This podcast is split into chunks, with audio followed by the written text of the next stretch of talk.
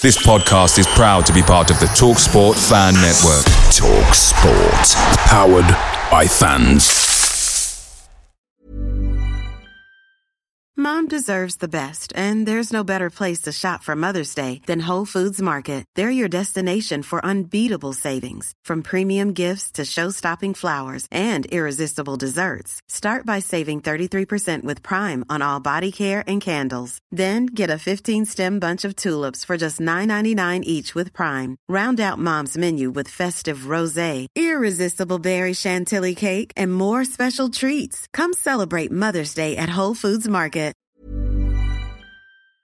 The TalkSport Fan Network is proudly supported by McDelivery, bringing you the food you love. McDelivery brings a top-tier lineup of food right to your door. No matter the result, you'll always be winning with McDelivery. Order now on the McDonald's app and you'll get rewards points delivered too, so that ordering today means some tasty rewards for tomorrow. Only via app at participating restaurants. 18 plus rewards registration required. Points only on menu items, delivery fee and terms apply. See mcdonalds.com.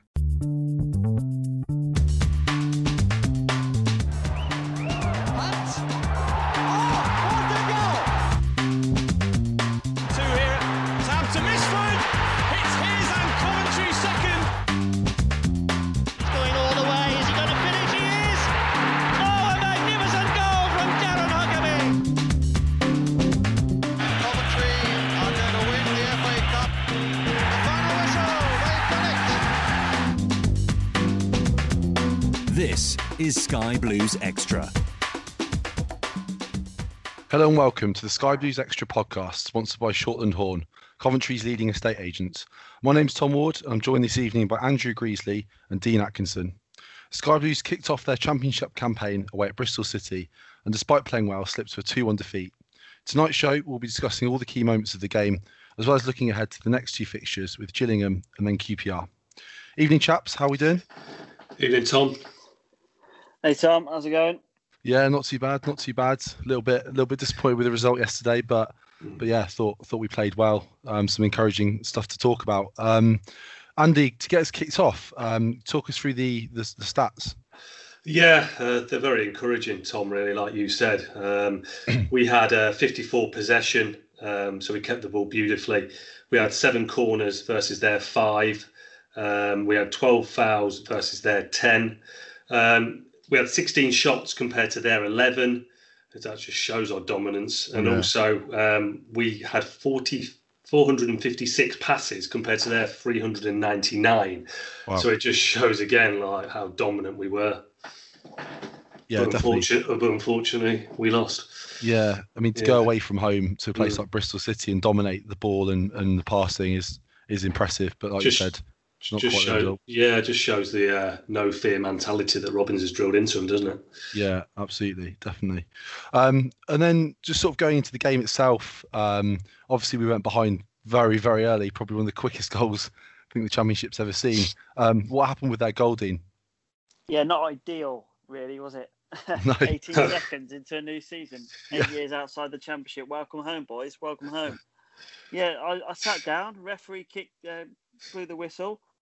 I opened a Portuguese version of a Dairy Lead Lunchable, and before I cracked into the crackers, we were 1-0 down. Unbelievable start. I mean, the goal wasn't ideal. We switched off. I mean, we shouldn't switch off that early in the game, really. Giles was out of position. He was about 5 yards ahead of the play, and it's just one of those. You know, 2 balls come through, split the defence, and easy as you like for Jamie Patterson. It had to be him, didn't it? Cough kid. Season ticket holder, had to be in, but I can't believe he celebrated in the way he did as well. That's he was loving it, weren't he? Loving it, weren't he? Yeah, very odd, but yeah, I mean, yeah, not the best start, and probably not the start any promoted team really wants in the Championship for sure.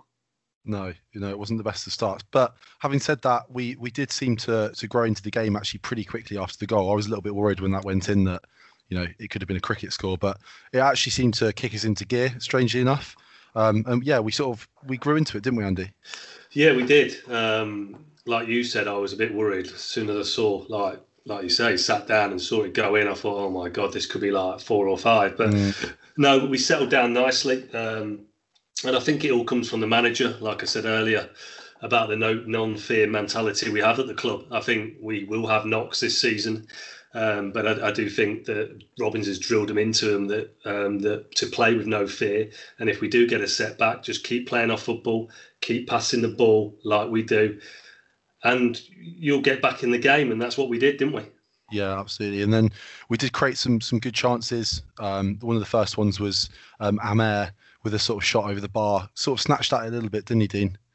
Yeah, and just going back on Andrew's point there, the calmness. I mean, the camera flicked to Robins and Vivash, and Vivash just sat there like he was just watching a game of football. They were very calm about the situation, and maybe other teams sort of panicked like hell, really, and that might have been their demise. But yeah, like there is a never say die attitude in that team, and if anything, maybe the goal early sort of settled us down a bit.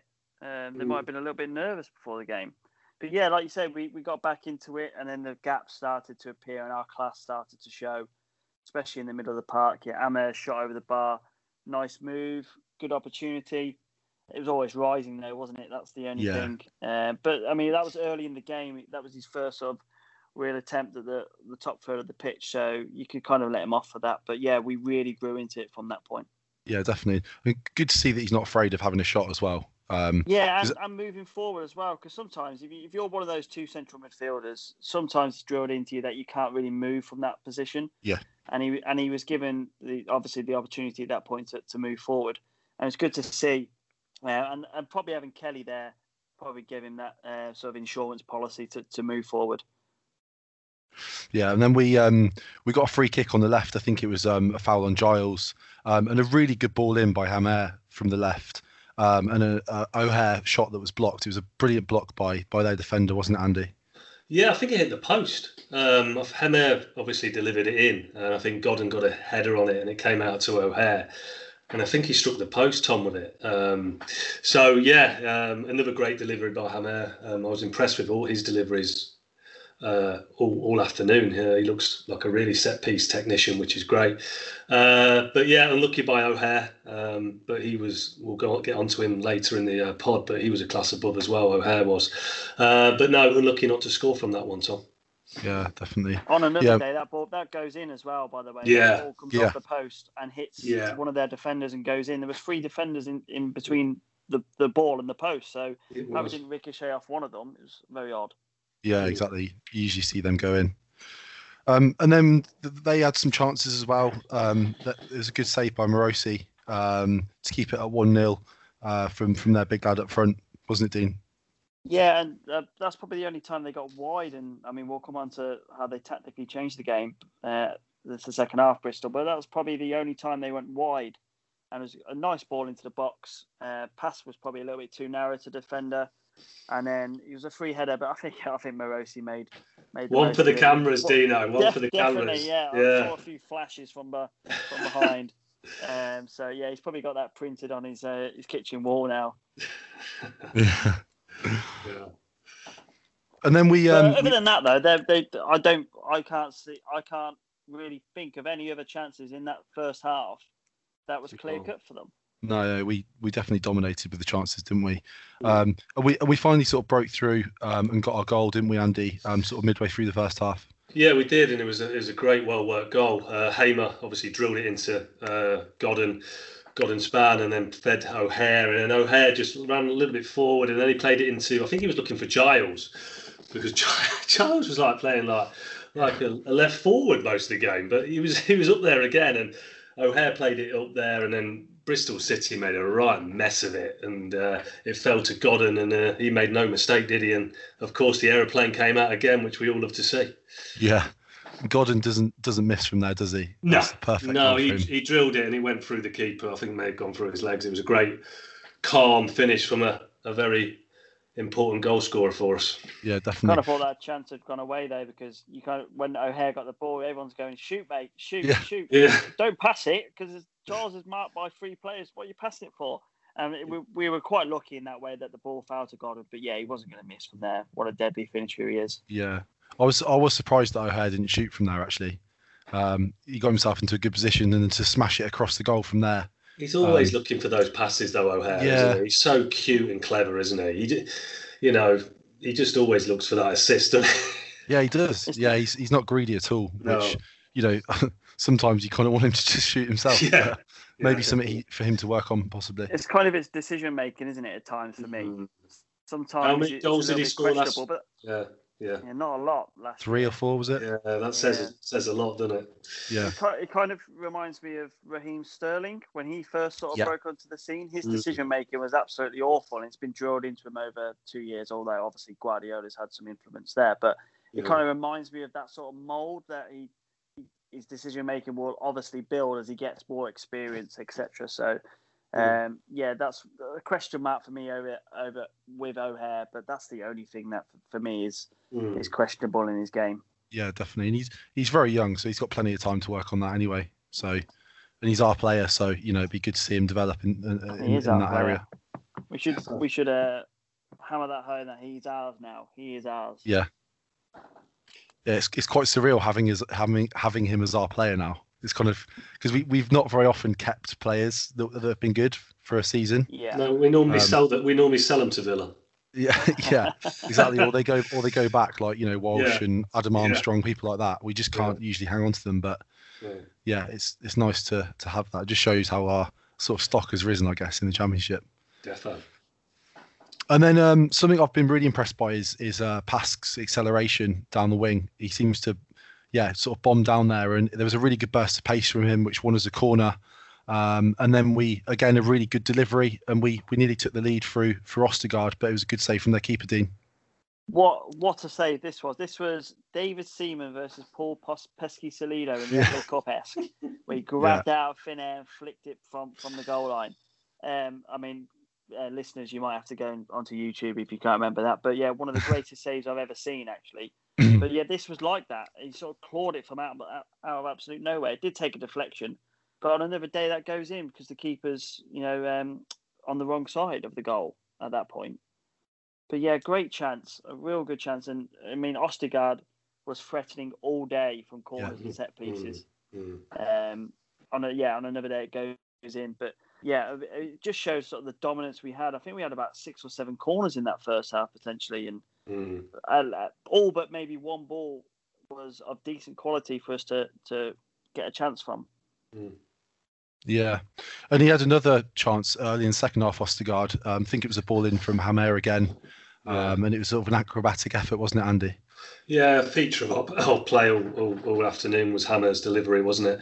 Yeah, another great delivery into the box, and it was cleared all the way to Ostergaard, and it was like a half volley, wasn't it? And it was a good, decent save by their keeper again from him, and picking up on Dean's point, he was threatening every set piece, Ostergaard, and he looks one, a player, and two, a real threat from set pieces, and thank God, finally, we've got some defender who can score from a set piece, because last season we did have hardly any.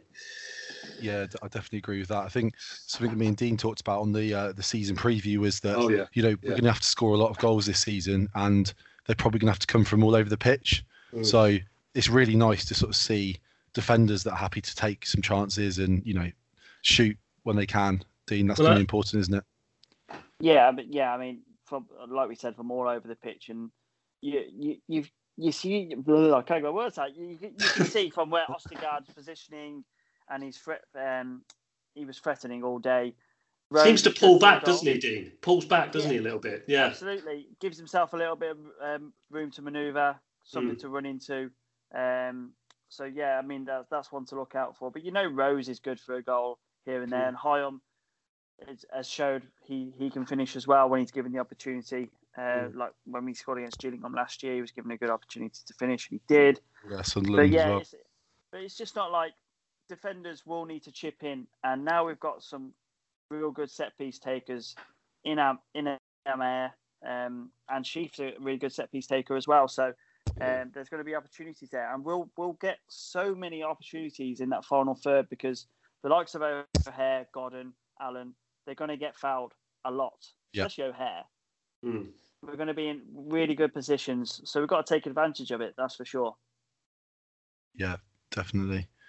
And then Bristol City's goal and obviously their winner in the end, sort of watching it back, just Shipley was just completely static. And It was kind of criminal defending, really, wasn't it, Andy, in the end? It was. I don't know if it had a lot to do with switching off mentally because of fatigue.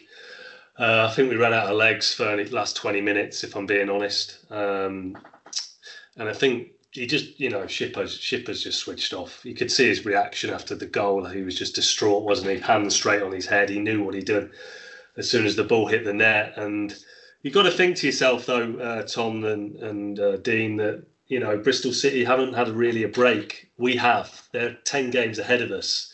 So I think in that last 20 minutes, they were very, very more energetic than us, and it showed. And I think mental fatigue really did Shipley there, and I think he just switched off, bless him. But, you know, he would be told by Robins, and we don't concede many goals from corners, so it surprised me that he switched off. But I think that had, like I said earlier, had to do with fatigue more than anything else. Yeah, 6 months is a long time to not play a competitive game, isn't it? Well, you look at Bristol, they've been playing, they played to finish their championship season. So, yeah, and you could see that in their play, they were a bit stronger last 20 minutes for me. They were match sharp, weren't they? Yeah, they were. That's the thing, yeah. If sometimes we stood off them a little bit too much in that second half, and they had an extra man, seemingly like an extra man, especially on the wings. They switched at half-time to play more balls out wide. And that really affected us because our legs had gone, basically, because we'd closed them down so well in that first half. The front three were so narrow, didn't allow them to play through the middle of the park, which is what they normally do. So they switched it round, and you could see we were shot at that point. But I do have question marks over defending corners in the zonal. Yeah, zonal way. I don't like that either. No, I don't like that. I was always taught man to man when I was younger. Yeah, absolutely. Yeah, if you could out-battle your man, out-strength them, then you've got a good chance of defending the corner. Absolutely. Whereas with zonal, it gives everybody the opportunity to move onto the ball. And as a defender, you've only got 2 or 3 yards to play with at that point. And if their movement is so good, you don't have much of a chance to defend. And that's a question mark for me over zonal corner marking. But we did it last year as well. And we did, like you said, we didn't concede many from corners last year. So maybe it does work, and maybe it was just the fatigue that took its toll at that point. Yeah, and obviously we've got a lot of games coming up as well. So, yeah, it's going to be interesting to see how we deal with that. And, you know, luckily we've got a big squad, so hopefully we can mix it up a bit and get our match fitness back, you know, as soon as we can. So, yeah, I think looking at it, obviously a disappointing result, but a good performance, Dean, and we'll probably go away not feeling too negative about it, really. Absolutely. I mean, if anyone's got a complaint about yesterday, they need to have a word with themselves. It was our first game back in the championship. We more than held our own against one of the teams that are going to be up and about the playoffs this season. Their aspirations this year are totally different to ours. They're looking at playoffs. We're looking at staying up. But we more than matched them. You know, every man on the pitch, there wasn't a bad performance. There were some great performances, but there wasn't any bad performances in the team. I'm ever the optimist, but going forward, why can we not be optimistic that we can play with the best in this league? Yeah, definitely think we can pick up enough points, and like we said, there's definitely worse teams than us in that league, without a doubt. And just looking back at the game, Andy, obviously Kelly came off injured in the first half. How do you think that sort of disrupted us a little bit? Not hugely. I thought Shippers did really well when he came on. I thought he played really, really well. So I thought when I was watching it, I thought when Kelly went off, I thought, oh shit, you know, the captain's gone off and we were going to struggle, but we didn't. Shippers did really well. I think we struggled more when Hamer went off, if I'm being honest. I thought we lost a bit of control in the game when he went off. I know he was near, you know, nearly getting sent off, but he was on his last warning. But I think we struggled more when he went off than Kelly.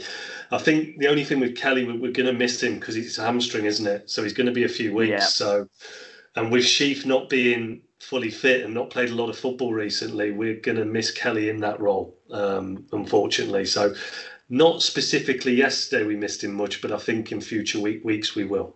Yeah, definitely. But you said when you say about Shipley, sorry. He's in his best position is going forward. Absolutely. So maybe in his mind yesterday, he thought, I'm replacing Liam Kelly here, so I have to sit and hold. And I just thought him going forward yesterday wasn't him at his greatest. He seemed to be a bit negative in his passing for me. He was quite sideways. He's really better. Turned on the ball. Yeah. He's better in that O'Hare and Allen role, isn't he? Yeah, for sure. Yeah. For me, if we were going to play with Walker up there, I would play Shipley ahead of Allen, just because I think he'll give us a bit more physical presence up there as well. That's one to look at. But I think for yesterday, he wasn't bad by Shipley, of course not. But I just think he wasn't at his fluid best. Yeah. And what did you make of Hamer with it, like getting his sort of final warning? Because it was quite early in the game, and it's forced Robins to make a sub almost, hasn't it? Really. So I saw a few people on Twitter sort of being like, he just needs to calm down a little bit and not sort of throw himself into every tackle. But what did you make of that, Andy? Well, did they see his performance? His performance was different class, wasn't it? Yeah. Fair enough, he gets stuck in, but he's got to learn. But he's new to the Championship, isn't he? It's new division, new country for him, so he will learn. But his quality is just unreal. So the lovable rogue, I'm going to call him from now on. He's just a baller, isn't he? So his set piece taking is just unreal. Yeah. I agree with you. It's just if he did get sent off, then it would have changed the game a lot. So it would have. He needs to learn, and Robin said that after the game, didn't he? He said that it's something that he needs to learn. But he'll learn that quickly. We don't want someone who's very good player like Morales for Rangers, but constantly gets sent off. Yeah. He needs to learn that. But if he learns that, then the rest of his game's fine, more than fine. Yeah, but we can't hold him back from playing how he wants to play, because that's his natural game. It's going to be a bit of give and take with him. If I'm perfectly honest, we're going to get the absolute magical performance, but he is going to be on a shoestring sometimes, and it's going to be touch and go whether he gets sent off or touch and go whether he gets a yellow card. But I think the positives outweigh the negatives with Amir. Yeah. But you could just see he is a class above, and O'Hare. They were both the best two players on the pitch by far, and that goes for all of Bristol City's squad. They've got a fantastic squad, but those two players really stood out. And Amir is going to be one of those guys that is going to get a lot of attention this year, and he may have to rein it back in at certain games. There's going to be games that's going to be very niggly in the middle of the park. I'm talking like the likes of Millwall and Forest, for example. There will be sort of niggly matches, Preston, for example, as well. So we can have to rein it back in for those type of games. But I'm sure Robins and Vivash will draw that into him. No doubt about it. Yeah, definitely. And what did you make of the subs that Robins made during the game, Dean? The only one I questioned was bringing Walker on, because I kind of feel like we lost a bit of fluidness at the top end of the pitch, but Allen and O'Hare were shot at that point. So it gave Godden an extra man to play with. I just kind of feel like Robins felt like he had to shoehorn Walker in for a game to appease maybe people. So sometimes I have question marks over Robins' timing of subs as well. That's my only reservation with Mark Robins, to be honest, is sometimes the timing of substitutions can be a little bit suspect. But Walker was the only one for me. I wouldn't have tried to shoehorn him into that game. Personally, I thought the way Bristol had changed it at halftime, going a bit more wide, it probably called for an extra man to appease that situation. But like we said yesterday in the live, we don't really have any other option up the top end of the pitch now. Yeah. Jody Jones gone. We can't really go with wingers, because we don't have Jabello, we don't have Castanier in the squad. So what other option have you got, really? Yeah. You don't. Yeah, and then just talking about the man of the match for you both, who would you go with, Andy? Callum O'Hare.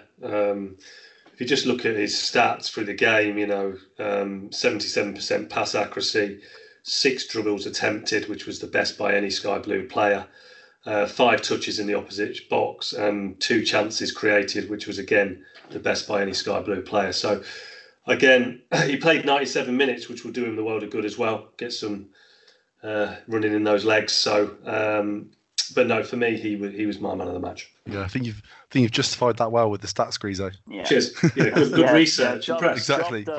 Very good research. What thank you, thank you, HDS Analytics, by the way. Just quick plug. Cheers. Yeah, likewise, O'Hare. Just best player on the pitch by an absolute country mile. Second, Ostergaard, maybe. I didn't think he did much wrong during the game.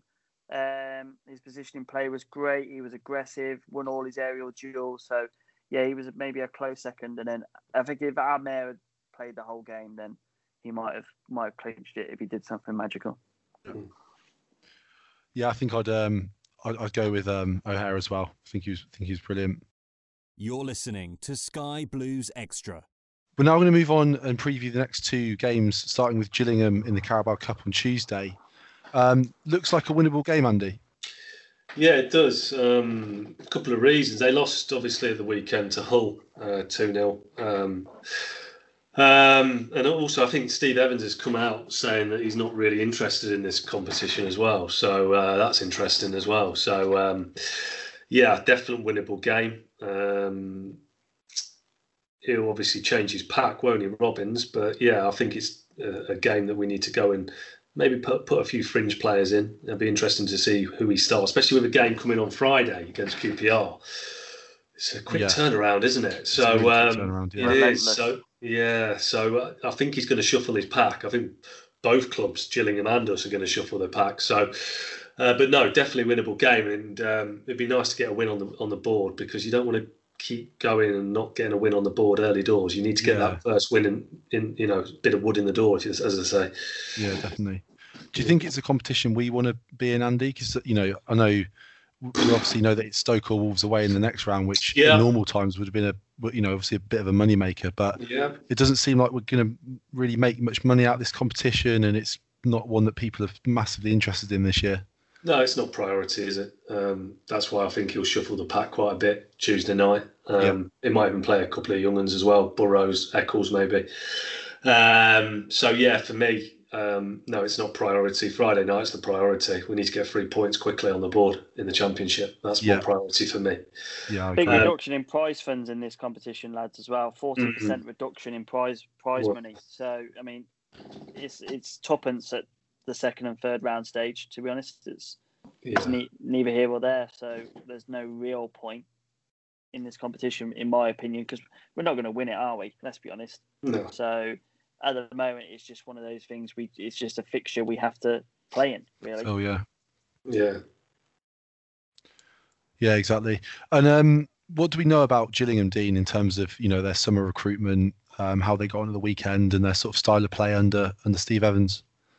Sure, yeah, a bit of a summer clear out for Gillingham, to be honest. There's like 12 different players left and joined the club. Some of the big signings, Dempsey from Fleetwood, he was a good bit of business, and he was immediately made captain as well. Robbie McKenzie, centre-half, he signed from Hull, and he was released from Hull, which I thought personally was a strange decision, considering they dropped down to League One. They've got John Akinde, haven't they? He's still knocking around. He seems like he's been around for about 40 years, that bloke. Yeah. Is that the ex-Barnet player? Akinde. He played for Barnet, didn't he? Lincoln as well. Yeah, he definitely played for Lincoln in League Two, But he's still running around. Yeah, 100 years. Yeah, it's one of those guys where you know the name, don't you?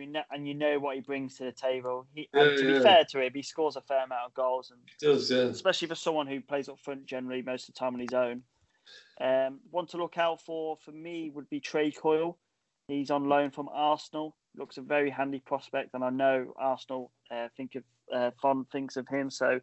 He's only 19, and he'll play on the left probably of a front three, so definitely need to be wary of him.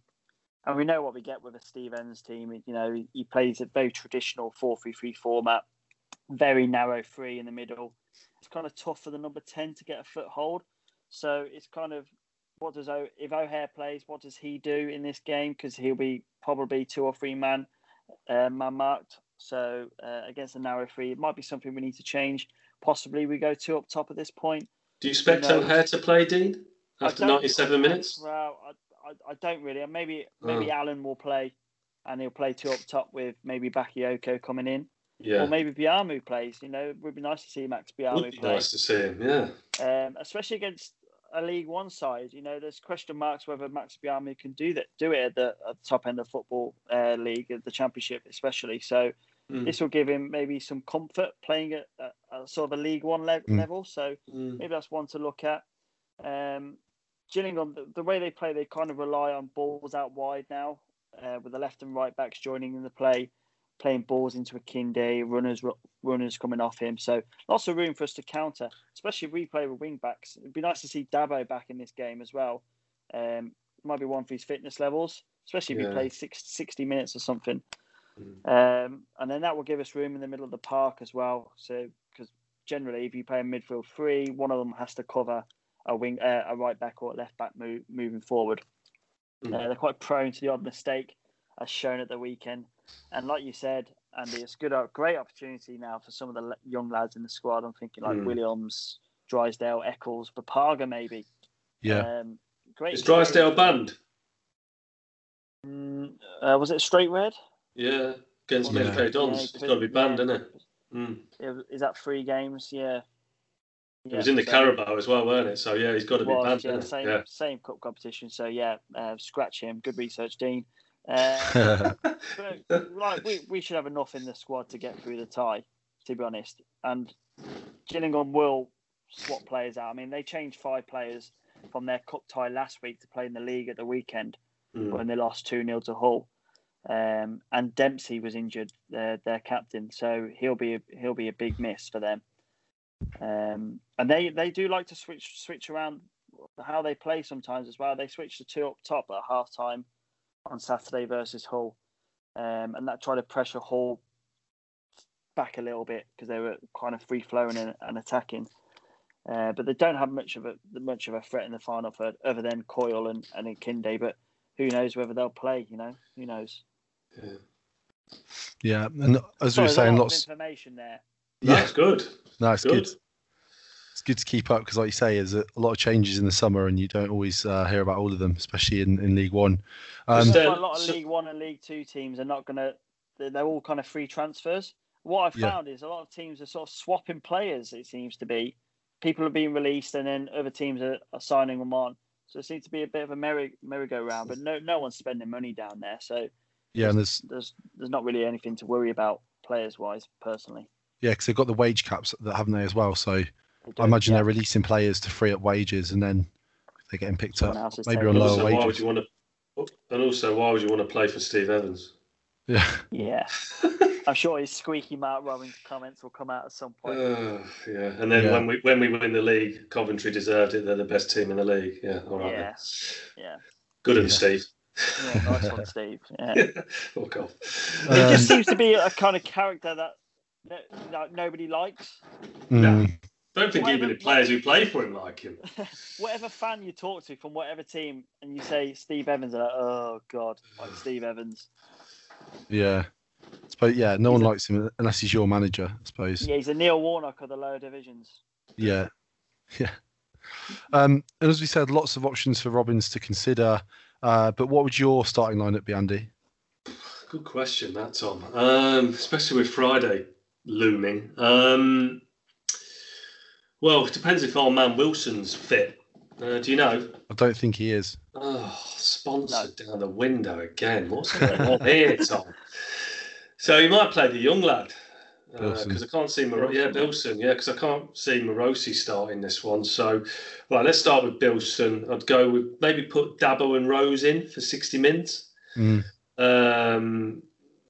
then it's really difficult with Drysdale being banned, isn't it? Because you maybe Morgan Williams. Yeah, to say Williams probably deserves a shot, doesn't he? Deserves a shot. Definitely. And then Mason, I expect him to maybe play, get some minutes in Mason. I definitely expect Sheaf to play. Robin's already said that he's going to play because obviously he's desperate for minutes. Maybe Shippers alongside him, maybe. And then maybe Allen. And then maybe up front, perhaps go with Bakayoko and Biamou, maybe. That'd be my starting 11. Yeah.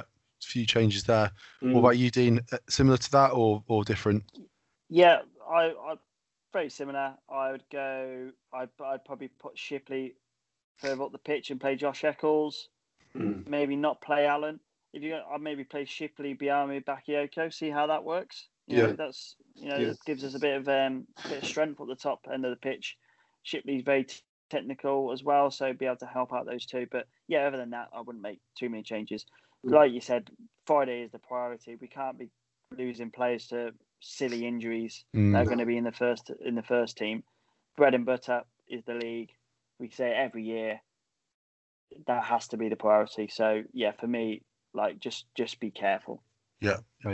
Makes sense. And what would your score prediction be, Andy? I think we'll win. I think we'll win 2-0. Dean? Yeah. Well, I to us, whatever team we put out, we should win this football match without a shadow of a doubt. 2-0, 3-0 maybe. Yeah, why not? Yeah, it'd be nice to put a few goals past them. And obviously, as I mentioned, we know that a win would set up a tie against Stoke or Wolves away. Just a shame, really, that that would have been quite a nice cup trip for the fans, especially if it was Wolves. But yeah, shame that would be behind closed doors, Dean. Yeah, that is disappointing, isn't it? You know, we've got a history with Stoke, beating them in the FA Cup as well, so there's a little bit of history there. But yeah, I mean, that Wolves tie. Oh, yeah. How good would that have been away, Molineux? Yeah, Wolves are a fantastic side as well. It would be great to see some of those top end Portuguese players playing potentially. And it would have been great to see how we stack against a top end Premier League side. Yeah, absolutely. Well, hopefully we'll get to play them anyway, but yeah, like you said, just won't be there in person to see it. Yeah, when we win the league, we won't be questioning that, will we? Yeah. Yeah. You're listening to Sky Blues Extra. And then our second game in the space of 4 days is at home to QPR, and this one's going to be in front of the Sky TV cameras as well. I think Robins will be very, very keen to get our season going with a win here, won't he, Andy? Yeah, looking forward to this one, Tom, live on Sky. Robins will be looking... heard his comments after the game, and he was a bit annoyed. Not annoyed, he was really impressed and really buoyant about how we played, but he was just... You could just tell he just thought we just gifted them the game. And I think he was a little bit annoyed at that, because he said that they didn't do anything, Bristol, that we gave them the game, basically, which we did. And I think that a little bit annoyed him. So I think for this one, and I think the thing is with the Championship, and I think there's so many games and so many difficult oppositions. I know all the Sky Blue fans, when the fixtures came out, they're going, oh, QPR, that's going to be a home win. And it's like, no, they've just beat Forest 2-0. So it's not going to be, oh, we're going to beat QPR. Not at all. In this division, you don't know where the points are going to come from. You know, who thought we were going to go to Bristol City and outplay them? No one. So, you know, QPR's not going to be easy. But hopefully, fingers crossed, we can play like we did against Bristol, get our football going, and that'll be too much for QPR where we can get those 3 points on the board, which is going to be vital, Tom, because we need to get some points on the board early. Yeah, I agree. Yeah, we do. And I think something that you mentioned, Dean, on the fixtures pod was about QPR. You know, you don't always know what side's going to turn up. They have some quite strange results. Some weeks they win and they batter teams. Other weeks they get, quite heavily beaten themselves. So what do we know about QPR this season? What can we expect from them? Yeah, you're right. I mean, they're one of the odd teams. There's probably a group of 5 or 6 in the Championship, like Reading, Borough, Blackburn. You just don't know what team is going to turn up. One day they could be like world beaters. The next they could be playing like non-league. So they're an odd side. So we need to be careful. In relation to their team now, I mean, they lost Eberici Eze in the summer. He was an absolute shining light for them last year. 14, he was brilliant. 14 goals, 8 assists, Championship team of the season. Probably for me, he was in my top 3 players of the year behind Benrahma and Pereira in that division. And he went for 15 million as well. Great signing for Palace. Unbelievable signing. Mark my words, he will be in the England setup over the next 2 years, without a shadow of a doubt. Wow. Shadow of a doubt. But yeah, 15 million. They've only spent like nearly 2 million of that money, QPR. So potentially they might be in a bit of financial trouble. Who knows? And the whole COVID situation might have put a doubt on any spending they were going to do. The only signing they made for cash was Lyndon Dykes from Livingston. He looks a decent player. But scored, didn't he? He did score. He scored a penalty, yeah. Mm. But to be fair, he doesn't have a great of a scoring record in Scotland. So there are question marks whether he can do it south of the border. And looking at QPR's fans on Twitter, they're all questioning that as well when he was signed. And they're not a team that create a lot of chances. So he's going to have to finish the ones he does get. There are question marks about him. Some of their outgoings, Grant Hall, he left on a free, very experienced and well-established defender in that team. Did he go to Middlesbrough? Yeah. Went to Middlesbrough. Yeah. That, to me, that's a big loss. I mean, he played pretty much the whole season for the last 2 years for QPR. So, yeah, strange one. Maybe they couldn't agree terms on an extension.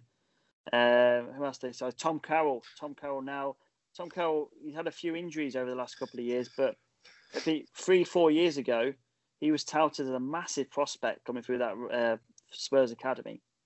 Mm. So, you know, he's got a little bit about him. He has, but the thing with Tom Carroll is that he can get roughed up. He's very... If you're on Tom Carroll, he won't want to know. No. Especially on a Friday night in Birmingham. Yeah. Yeah. No one wants to be in Birmingham, do they? But there you go. George Thomas as well. Bit of country, of course, yeah. Obviously. Yeah. But he hasn't played a lot for the last 3 years since he left us. So there's question marks whether he can play at this level. But he played for us in League One, didn't he? So did he play on Saturday, Dean? He came on for the second half. Yeah, they changed the way they played a little bit second half to try and counter Forest's counter attack. So he's obviously had a little taste of it at the weekend, and I'm sure he'll be well up for it against Cov. Yeah, in front of the cameras. Yeah, that does worry me slightly because you know our ex-players do tend to score against us, and but we'll see. Like you say, he's probably not starting every week anyway, so. Yeah, we'll see how that plays out. They are quite an interesting team in regards to how they set up. You know, Mark Warburton has made a career so far making his teams hard to beat, and they'll play with two holding midfielders in Carroll and Jeff Cameron. And Jeff Cameron, there's another name for you. 35 years now. Wow. And he's been around a while. Lots of experience in the Premier League and Championship as well. He's the American, isn't he? He is the American. Yeah. Yep. Yeah. Yeah, he's got a strange sort of northern/American twang accent. Very odd. They got Luke Amos back on loan from Spurs as well, but he's going to play in front of those two, but he's a defensive midfielder. So that kind of shows you how defence-minded they're going to be by playing sort of three defensive midfielders. Yeah. Their threat comes in the wide areas, though. You know, Elias Scher, Moroccan, and Isaiah Samuel, you know, two very, very bright youngsters. Bit of pace, bit of trickery about them. And they both played full seasons last year and chipped in with a fair few goals and assists. So they're two to look at. And personally, I'm a big fan of Isaiah Samuel. I just think he's one of these guys that we should have in our squad. You know, the kind of guy who can come on and make a difference. You know, strong, pacey winger, a few tricks up his sleeve. So we need to be wary of him, that's for sure. Yeah.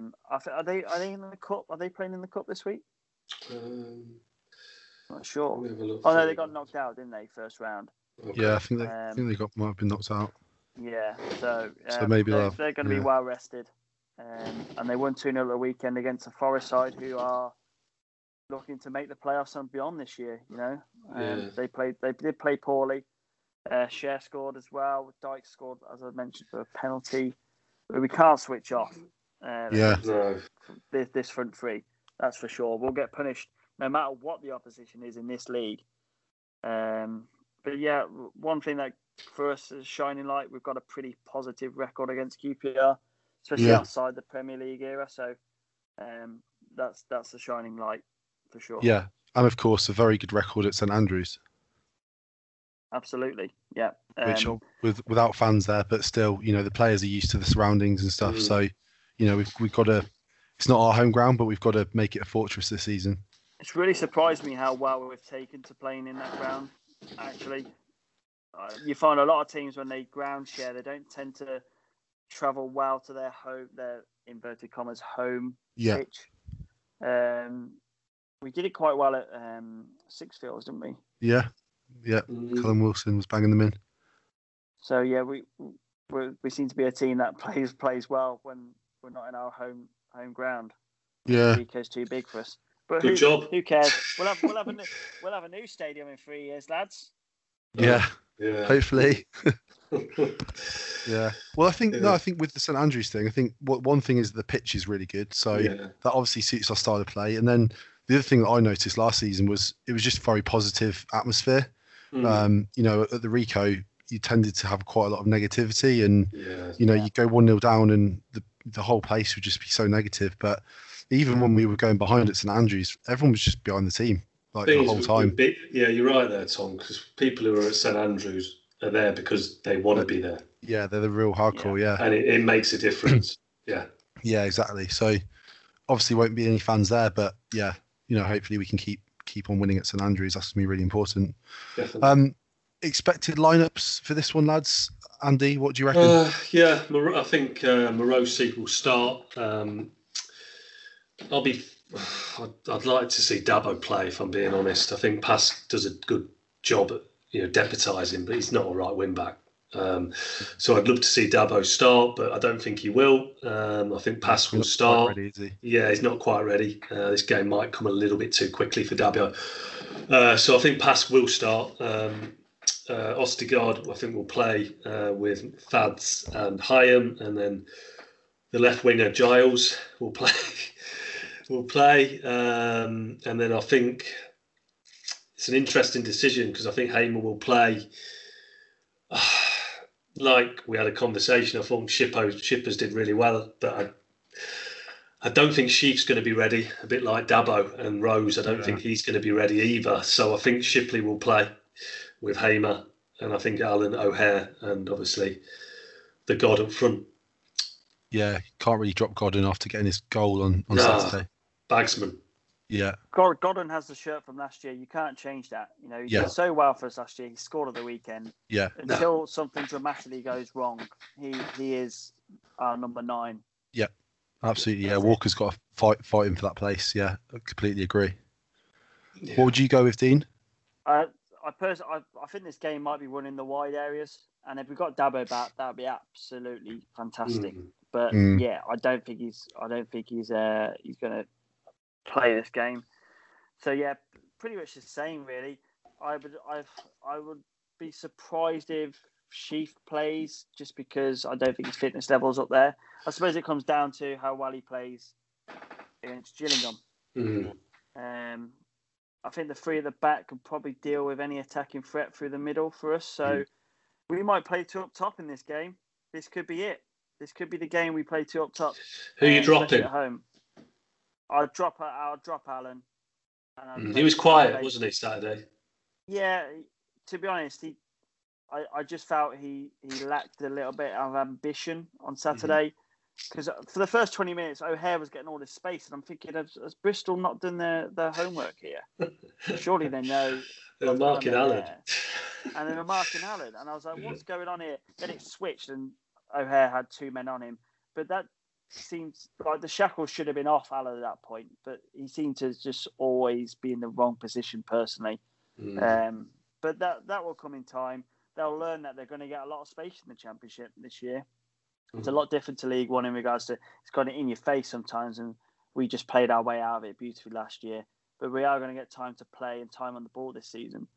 But yeah, never mind that. Let's talk about this game. For me, good opportunity to go up to up top, Walker and Godden, especially if they have 2 defensive midfielders.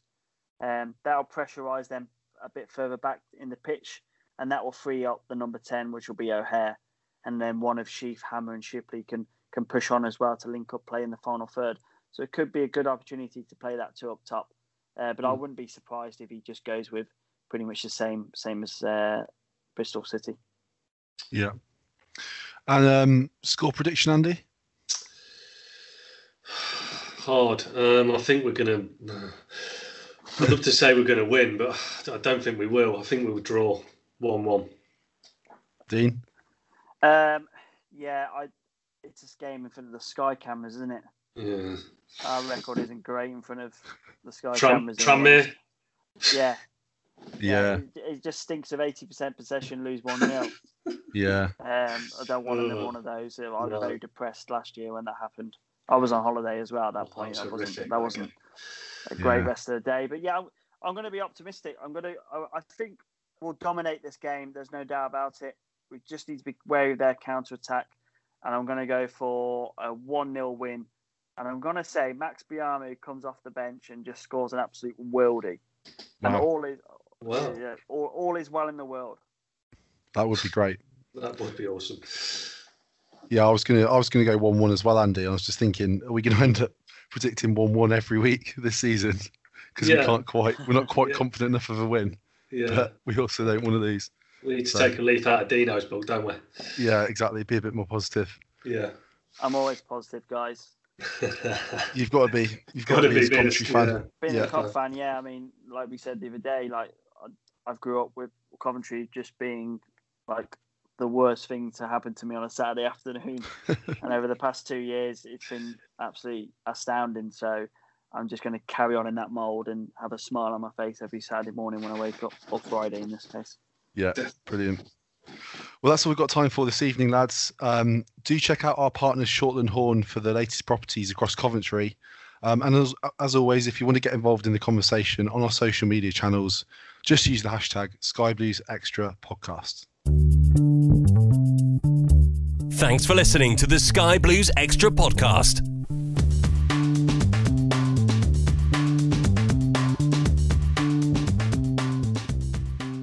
Away days are great, but there's nothing quite like playing at home. The same goes for McDonald's. Maximise your home ground advantage with McDelivery. Order now on the McDonald's app. At participating restaurants, 18 plus serving times, delivery fee and terms apply. See mcdonalds.com.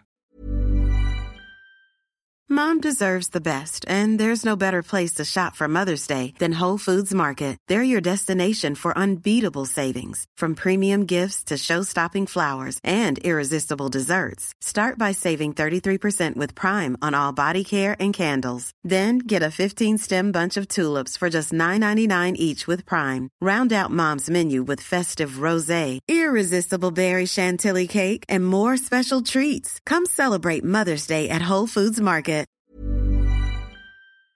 This podcast is proud to be part of the TalkSport Fan Network. TalkSport. Powered by fans.